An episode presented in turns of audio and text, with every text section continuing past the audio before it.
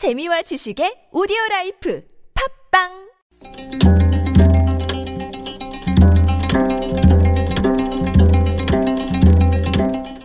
한문학자 장유승의 길에서 만난 고전.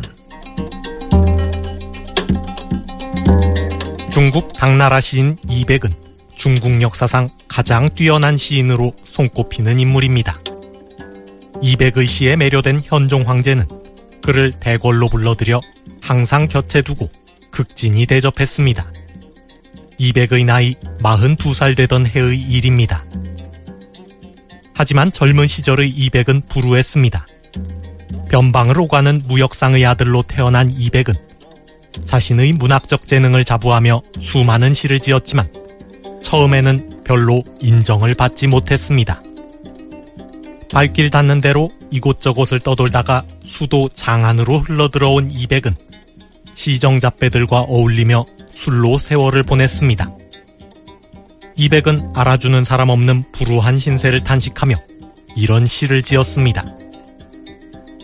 어두운 창가에서 시를 읊고 글을 지어 만 글자를 이루어도 술 한 잔만 못하구나. 세상 사람 듣고서는 모두 고개 저으니 말의 귀를 스쳐가는 봄바람과 다름없네. 이백의 시에 나오는 구절입니다.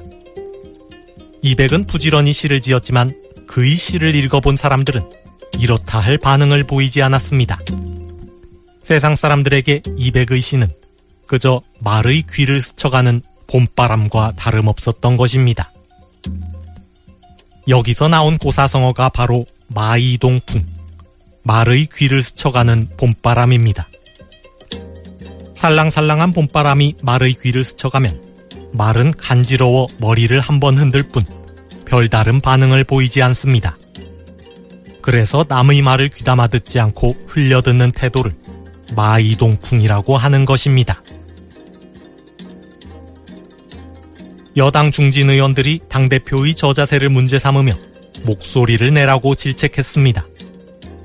대표는 보이지 않는 바람이 별을 잊게 하는 것처럼 제 역할을 하고 있다고 항변했습니다.